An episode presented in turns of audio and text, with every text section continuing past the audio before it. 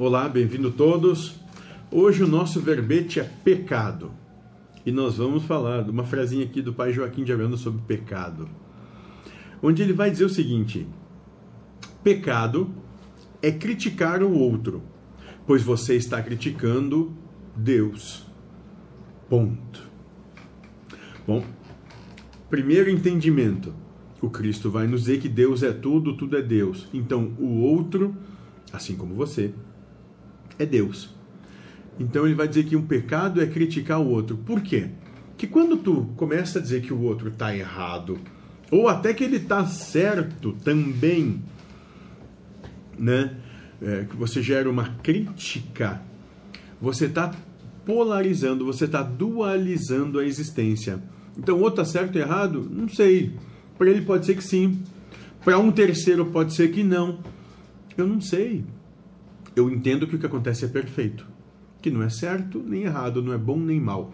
É o que se manifesta. Ponto. Com isso, você não cai nas questões da polarização e da dualidade, porque sempre que você admite um certo, vai ter que ter um errado. Sempre que admite um justo, vai ter de ter um injusto. Sempre de admitir um bom, vai ter de ter um mal. E essa é a questão da polaridade, da dualidade da existência. Enquanto nós é, tivermos uma preferência, questão das paixões, quando tivermos uma preferência, nós sempre vamos ter algo que, nos, que não preferimos. Porque se gostamos de algo, nós não gostamos do oposto desse algo. Simples assim.